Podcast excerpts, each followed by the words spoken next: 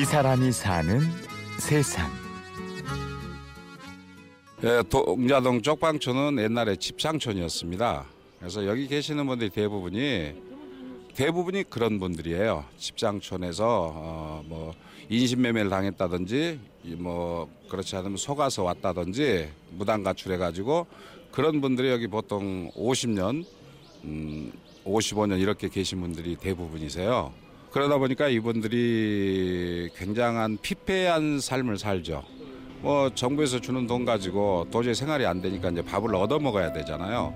근데 조금 남은 돈으로 술과 뭐 노름 이런 데로 응, 그참 몸만 있으면 어디 가서 그냥 어, 어디 가서 가져오는 게 일이야. 어디 가서 가져다가 주시 먹을 게 기쁘니까. 근데 처음에는 너무 어색하고 어머 무슨 이런 교회가 다 있어. 그냥 제가 오직하면 그랬어요 목사님들. 목사님 라면 주는 날은 쌀을 주지 마세요. 이제 저분들이 가장 중요한 거는 저분들이 얻어먹던 사람들이 이제는 에, 나눠줄 줄 아는 사람이 됐다는 거죠.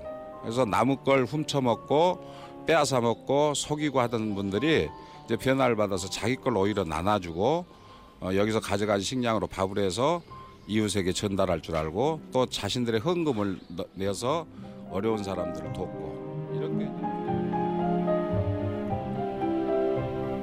동자동 쪽방촌에서 일어난 8년간의 기적.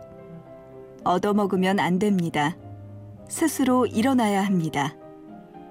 윤요셉 목사입니다.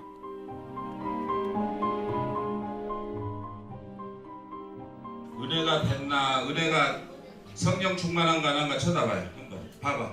봐봐요. 8년 전에 제가 여기를 우연찮게 제가 이제 큰 교회를 했어요.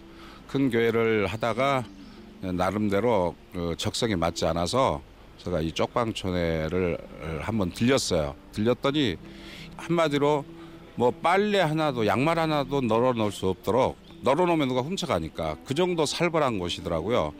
그리고 씻지 않아서 뭐 냄새가 나고 그리고 뭐 병마에 시달리고 그리고 얻어먹고 싸우고 술 먹고 이런 게 일상이에요. 그래서 네, 서울 한복판. 반평도 안 되는 방 2200세대가 벌집처럼 박혀 있는 쪽방촌. 험하고 험한 사람들. 세상이 등 돌린 인생들이 모여 있는 곳 쪽방촌. 저분들이 굉장히 심했던 분들이에요. 술 먹으면 뭐 술잔을 저희에게 끼얹 는다든지 뭐 안주를 갖다 뒤집어 엎어버려서 얼굴에다가 뿌린다든지 이런 분들이 지금은 이제 우리 교회 나오지 않으셔도 제가 가면 술 먹다가도 벌떡벌떡 일어나서 인사들을 하셔요. 그래서 이제 어, 희생적인 헌신이 따르면 반드시 그들을 변화시킬 수 있다는 거죠.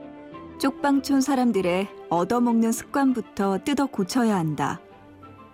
윤요셉 목사의 단호한 결심은 무료 급식은 하지 않는다 였습니다. 뭐 서울역 근방에서 뭐 무료 급식소가 여덟 군데가 있는데 심지어는 그분들이 메뉴를 찾아서 먹고 다닌다는 이런 얘기가 있거든요. 그래서 저는 노숙자들한테는 미안하지만 저는 빵한 조각을 주지 않습니다. 우리 교회 나오신 분 한 150분 정도는 일을 할 수 있는 분들은 이제 저희가 폐지, 폐지 같은 거를 주울 수 있도록 니아까를 사드린다든지 그렇지 않으면은 겨울에는 붕어빵 기계, 호떡 기계를 사서 어, 그 하루에 뭐 2만 원씩 뭐 15,000원 이렇게 돈을 벌 수 있게끔 이렇게 됐죠. 네, 우리 목사님 최고죠. 내가 아파도 병원에 가 있어도 와서 맨날 병원에 와서 기도드리고 우리 목사님 최고예요. 최고 아주.